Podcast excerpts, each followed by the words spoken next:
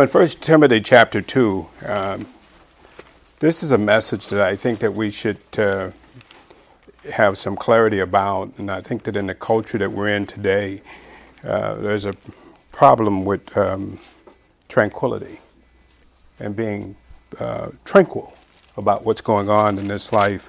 And so in First Timothy, Paul talks to Timothy about how the believers ought to carry themselves in this life. Now notice, he gives uh, some things concerning communication, and then he's going to drop down and he's going to uh, tell the reason for this communication on behalf of all men.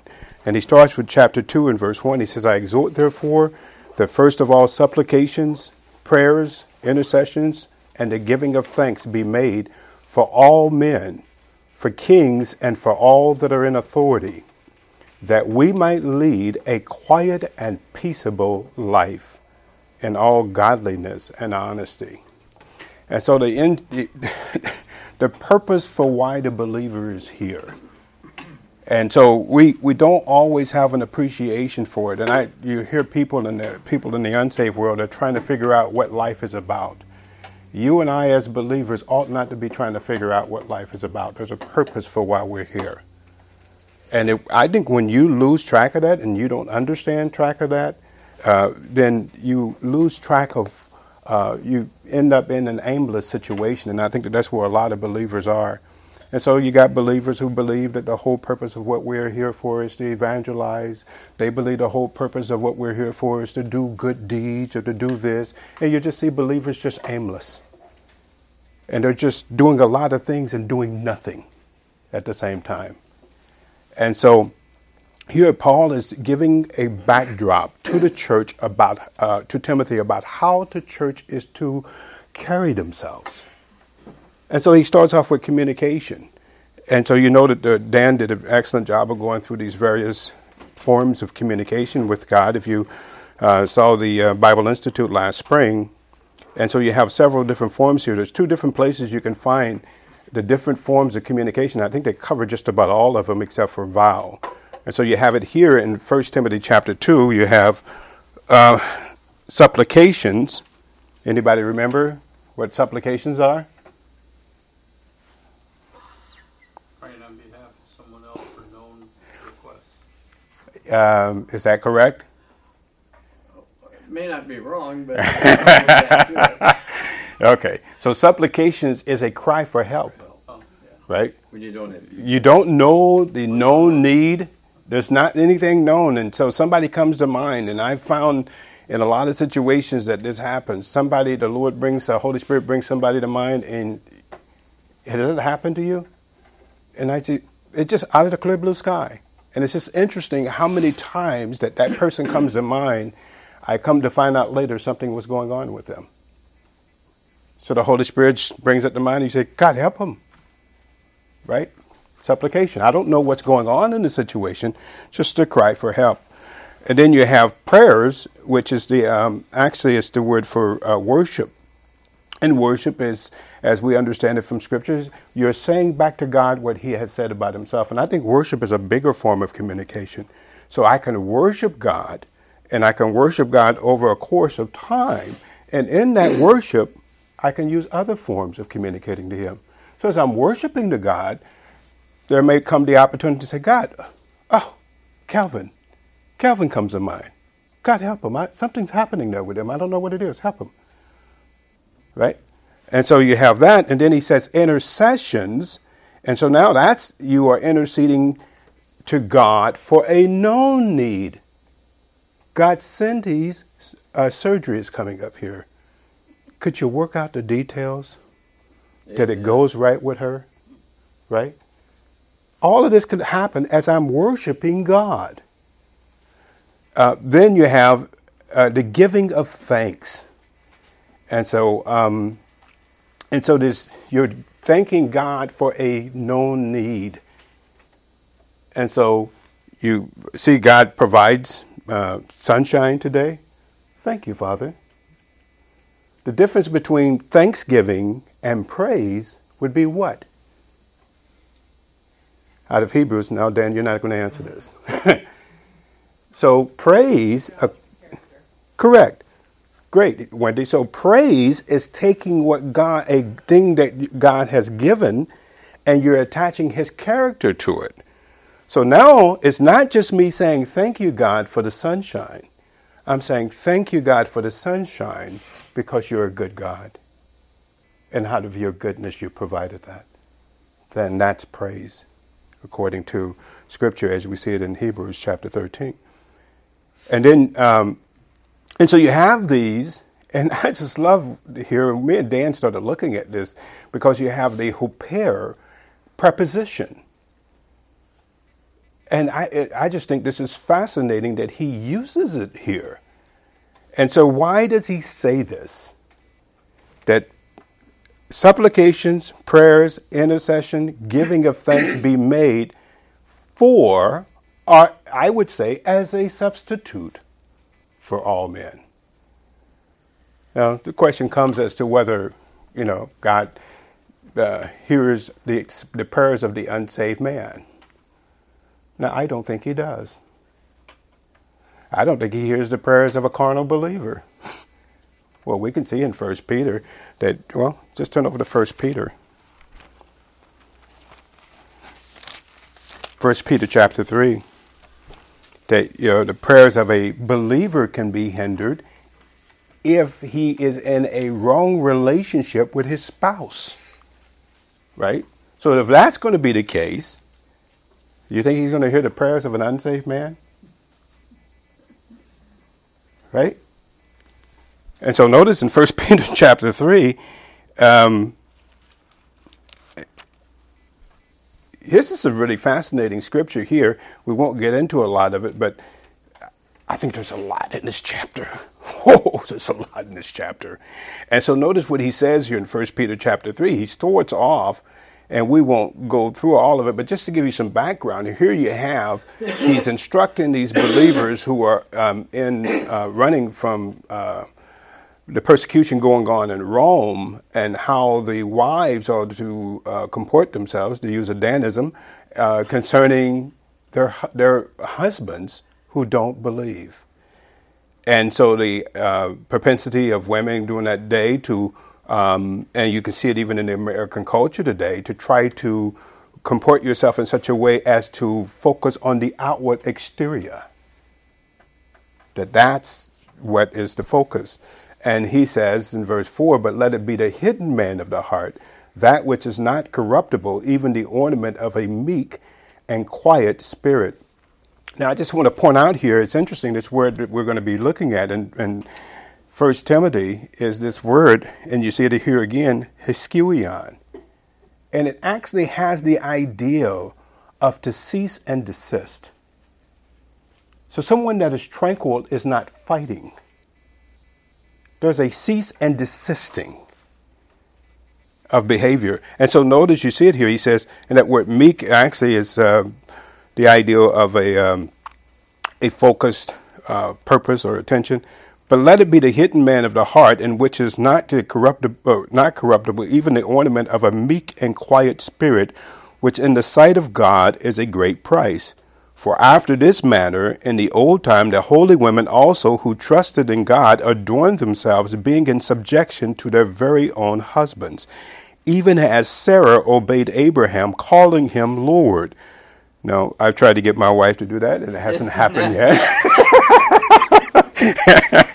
uh, but uh, we move on. Whose daughters ye are, as long as you do well and are not afraid with amazement.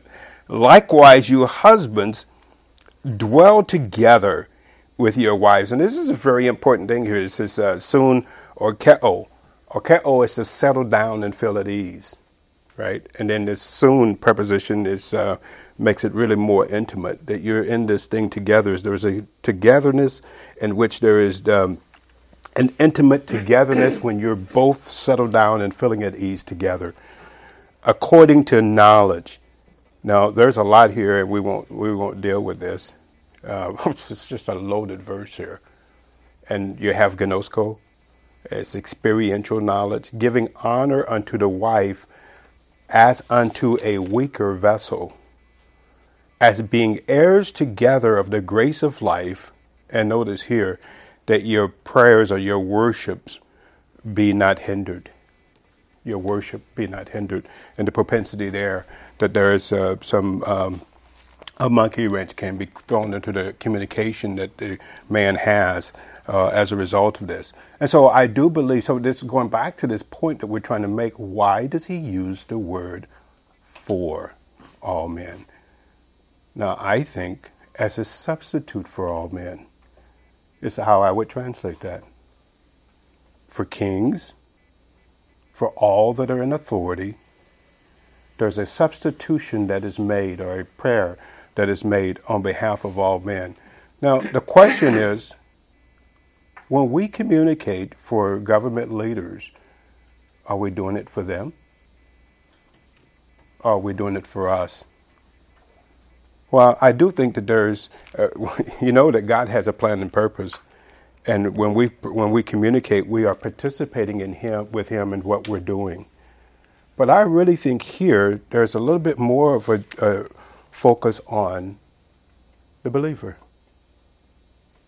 That when the believer is communicating on behalf of those who are in authority, notice what he says, because he, he comes down and he uses the word in verse two. He uses um, a henna clause, and I believe here it's a purpose. He gives a purpose for why this is done.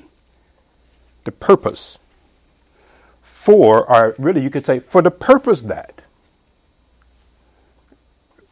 Uh, for kings and all in authority, that, or which is actually that, I'm sorry.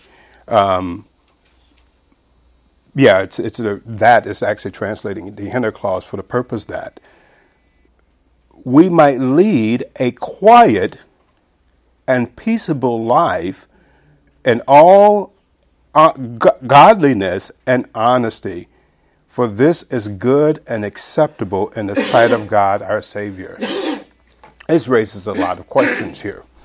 And so you have this I- issue here of um, um, quiet.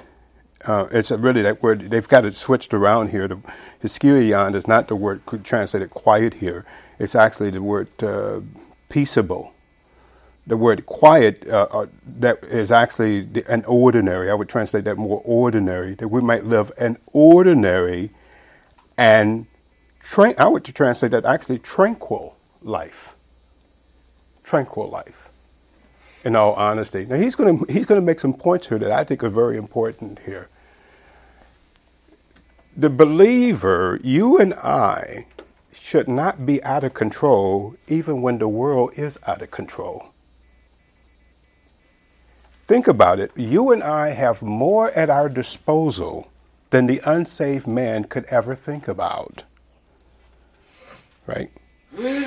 And so this word, what we want to focus in on here is this word for tranquil. And so the word tranquil here is to cease and desist from outward disturbance.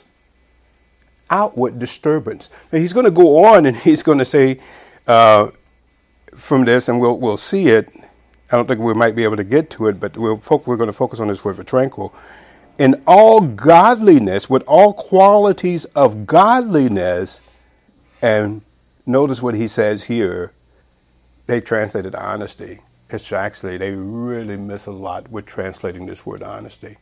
It's actually the word gravity. Back some years ago, they were, when George Bush was running for office, they said he didn't have the gravitas. I don't know if you, you remember that. Gravitas means that there's something, there's something about you. There's a weight that you that is carried about you that people that causes people to see you in a very distinct manner, right?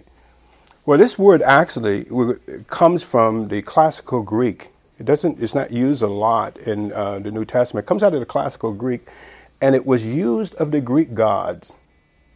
And it was said that the Greek gods were above all, and that's how people saw them, as being above it all.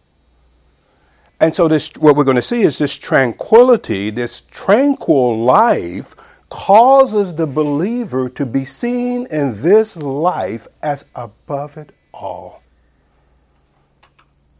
When we are not living out this grace life and living in our position so that is lived out in our life, people out in the world don't see it any different than us, than they see in themselves. Right? It's, what strikes me today is the fear that is being driven into people. What strikes me even more is the fear I see in believers.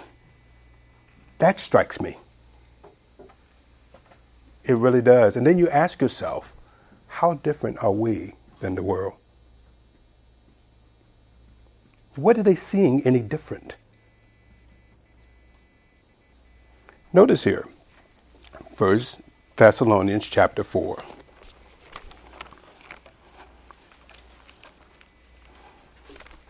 First Thessalonians chapter four. Now, Paul is talking to the Thessalonians. Now, the, Thessalon- the church of Thessalonian, um, the Thessalonian church was an, a great church. But, you know, we all have problems. And there's no church, I don't care how great the church is, that uh, there are still problems in every church. And you're not going to find a, a perfect church. If you you find a perfect church, then I know it's still not going to be perfect because you're there.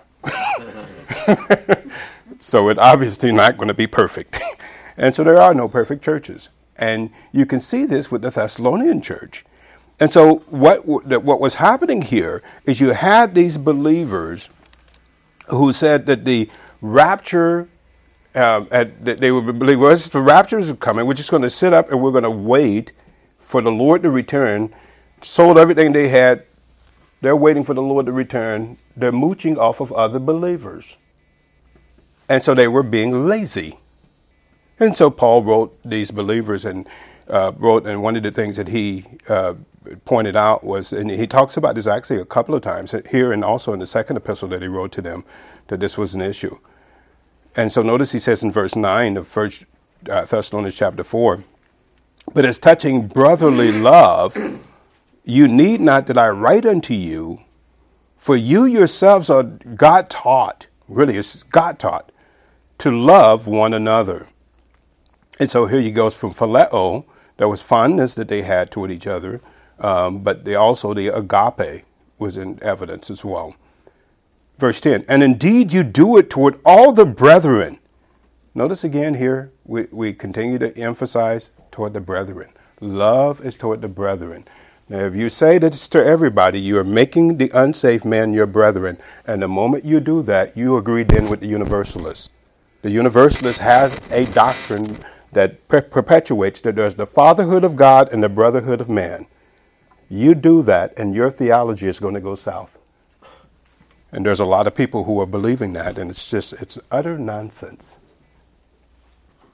And so notice he says, and indeed you do it toward all the brethren which are in uh, all of Macedonia, but we beseech you, brethren, that you increase more and more. And here's our word here. And that you study to be quiet. To cease and desist from agitation. Do you know Christendom is working believers up into a frenzy? You can take a good thing and you can make it bad. I'm very careful of what... It's funny, the whole thing with politics, both from a liberal point of view and a conservative point of view, they're all intermingled with a lot of Christendom. And Christendom can take you and guide you in a direction and whip you up into a frenzy where you are actually moved away from what Scripture says about a lot of things. And you could see that in so many ways. And you could see believers, the moment you leave your understanding of truth from Scripture, you're going to get yourself in an, on an island where you're going to be in a lot of trouble. And so here, this idea of to study to be quiet and to do your own business and to work with your own hands as we've communicated to you. What a novel idea that people ought to work. Oh, but no, you just don't understand their situation. Right? Isn't that where we are today? Among the unsaved. Oh, you don't understand. Look at my background. I've had it bad. Well, work. I told someone one time, you hear those growling sounds in your stomach? It's the sign of the fact you ought to work. You ought to work. And, oh, that's just mean. That's just, you're just mean-spirited. No. It's the answer to poverty in this world. It really is. And Paul goes on to say it in Second Thessalonians, if a man doesn't work, he ought not to eat. That's a fact. That's a fact. And so notice this, to be quiet, this idea to do your own business is to practice your very own things pertaining to your family members. Take care of your family. You want to know something that characterizes the problems going on in this society today? It's the breakdown of the family structure, right? And people not taking care of their family members. So a lot of the ones, and you see over in First Timothy, as the parents get older, the kids have a responsibility to their parents. It's not the government's responsibility to take care of your parents. You realize that? If you're a believer, it's not the government's responsibility to take care of your parents. If you're a believer, you're, it's your responsibility. And so uh, we don't always believe that. And to, he, to work for, with your own hands, to provide for yourself. Provide for your very own self. Um, and notice he goes on to say that you may walk honestly toward them that are without, and that you may have lack of nothing. And so this, uh, what are we doing here? I really think a lot of what the believer is doing, and you see it over and over and over again, is that we come to church to be built up and to build each other up so that when we go out into the world, we're an, an example to the world of how we live, how life works. They can see life, supposed to be seeing life, as it's lived out in us, right? As I take care of my own business, as I take care of my own family, as I allow God's quality of life to be seen out in me. Oh no, but we've turned it backwards. Huh, I don't have to actually do it. I can put a bumper sticker on my car that talks about it. That does it, right? I don't have to do it. All I have to do is wear a cross. Well, that sig- signifies that I'm a Christian. Or, why don't I just get a collar as a priest, right? That ought to do it. Or put on the back of my car, clergy. I can get some free parking places, right? Down. Right, and I can speed, giving me an opportunity to speed right past people, right? It's not about how I live. It's the symbolization of life, right? And this is what, this is not what God wants. It's not what he wants. And so you see it here, that you might walk peripateo.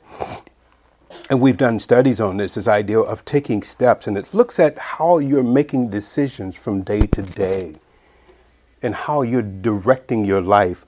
And that word, um, honestly, um, is having a good, it's actually it's an interesting word. It's actually euschema. So you have a couple of words in the in the Greek that deals with appearance. And so you have morphe, which actually deals with the fact that there's something on the inside, and you can see it bubbling up on the outside, and the schema is just looking at the outward appearance of what strikes the eye, what people see. So again, a lot of what is happening here, and we can just spend time uh, uh, on this over and over and over again, is what are people seeing? What kind of witness are they seeing, right? And most of the time, I'm of the opinion, I really think most people, they can ra- they know who people are. If you were to go into any setting that where people meet on a consistent basis and ask them about people, they've already in their mind come to a conclusion about people based upon how they've seen them act. Right? We know that from T V reports, right? When something tragic happens in a neighborhood, and they go to the next door neighbor, well, did you think this person would ever have done that, right? And they can tell you all that they've seen about this person. that they've seen over the course of time. Well, do you know people can see that in you? They may never say anything to you, but they're taking account of your character as they see it manifested in your behavior. And this ideal is honestly a good outward fashion. An outward uh, uh, fashion that has a good appearance. It's actually, it's a compound word there. And so it's they translated honestly. And notice, here's the thing, toward them that are without. We cannot escape the fact that as we're built up, the whole purpose of us being built up is that we're a testimony, a witness toward the unsaved man. I really, the more I see it, the more I wonder, how much is the unbeliever affected by this versus what they see? I think a lot more is, is this. It's what they, they see. They're affected more by what they see than what they hear. See, we try to do it with this, right? We try, oh, I'm a, I'm a believer, and look at what I do. This stuff doesn't bother me. And then we just talk, talk, talk, talk, talk, and we say a lot of stuff, and the unsaved people are watching, and they're thinking, huh, I don't believe any of that. I don't believe a word of it. Because they don't see it lived out in real time. And so notice this, those without, here we have some distinctions that is made here. And, and I like to go through every time we get to this word and show you that there's a distinction between believers and unbelievers, because the church today doesn't believe that. The church has the premise that everybody comes into the church and everybody's a believer. Not true. Not true. Scripture makes a distinction between those who are inside and those who are on the outside. Well, here, let's look at it. Look at First Corinthians chapter five and verse twelve through thirteen.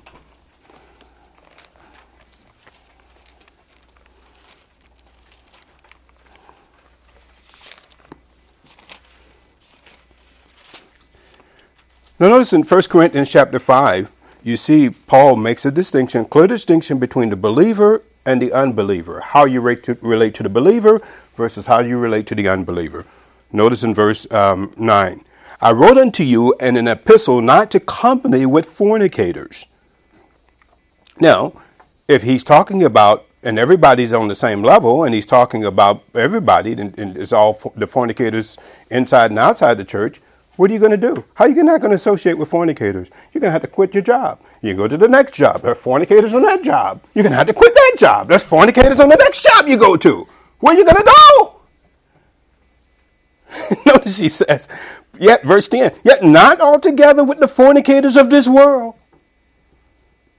or with the covetous, or the extortioners, or with idolaters, for then you must need go out of the world. It will be necessary that you leave the world. If you're going to not associate with people who are doing these horrible behaviors from the sin nature, where are you going to go? You know, the, back in the Middle Ages, the uh, the monks went into the monastery. They said, we were going to escape all of this, and they didn't know that their sin natures went right in there with them. Right? You can't escape from it. And so notice he says, but now I've written unto you to keep company, not to keep company if a man is called a brother. You see? And he be a fornicator, or covetous, or an idolater, or a railer, or a drunkard, or an extortioner, extortioner. With such a one, no, not eat. If a person is called a believer, now notice, he's going to make a distinction between the believer and the unbeliever.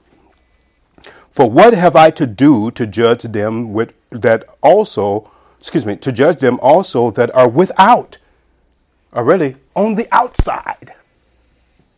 See, the unbeliever uh, in the early church was seen as being on the outside of the church, not inside the church. This is a modern day occurrence, that people expect that the unsaved person is supposed to be a part of the church. This is not the expectation. You know, in First Corinthians chapter fourteen, when Paul was writing to the Corinthians, he used a third-class condition and said, if an unbeliever were to come into the church, right? Wouldn't he think you've all grown, gone mad because you're running around speaking in tongues? It was not. It was not an acceptable thing that the unbeliever was a part of the church. This has been a modern day uh, uh, um, mindset that has occurred. And so he says, do you not judge those that are within? Notice the distinction. Those who are without, those who are within. Big difference. Notice you see it again in Colossians four, five. We won't belabor the point, but we, we do want to make this point here.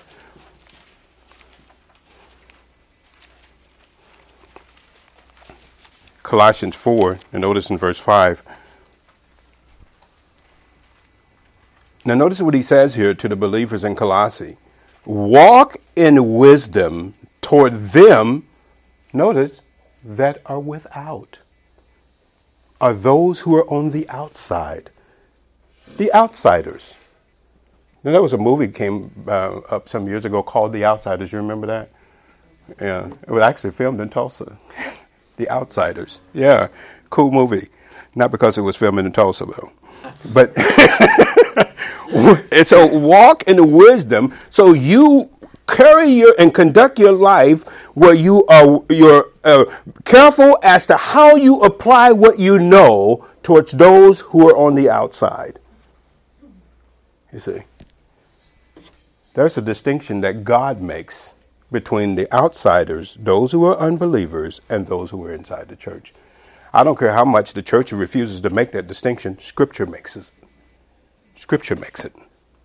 And we have more context that you can see that in. And so we, the whole purpose of having this quiet and peaceable life, that we might have a good outward appearance toward those on the outside. And the thing is, is that you you can't fake it. You can't fake it. It comes as a result of genuinely understanding who you are in Christ, allowing the Holy Spirit to produce God's life in you. And I believe the result of it is that you will conduct your life in such a way that you would live out this quiet and peaceable life. And so let's turn back over to First Timothy, if you would, in chapter two. In verse three, notice what he says. Now, he's going to say you have, um, uh, in verse three, it's actually, as he, you see it in the original, he says, see that word this? It really is this thing. Now, I think it goes back to this this quiet and ordinary life. Is, ex, uh, is acceptable in the sight of God, our Savior. Notice, who will have or who desires that all men be saved and come into a uh, full experiential knowledge uh, of truth. Not the truth, but of truth. And so God desires all men to be saved, but we know all men are not going to be saved. But he desires that all men be saved. Now, I, he's connecting this, these people to talk about evangelism. I have become convinced that most of people in Christendom have no idea what evangelism is. They really don't. First of all, one of the things that you see that is not mentioned when you talk about evangelism is the person that has the gift of evangelism. You ever heard anybody talk about that guy or girl? You don't see that mentioned at all. Yet, there's a person that has the gift of evangelism. And the way that this shapes out is the person that has a gift of evangelism can go to anyone on the outside and talk to them and about the gospel. Cold turkey, they don't have to know the person, you see. You and I, We, God is using us in the way that we live our lives. It sparks the opportunity to be able to give the good news about why we live the way we live. And so we try to short circuit it by just trying to talk about it.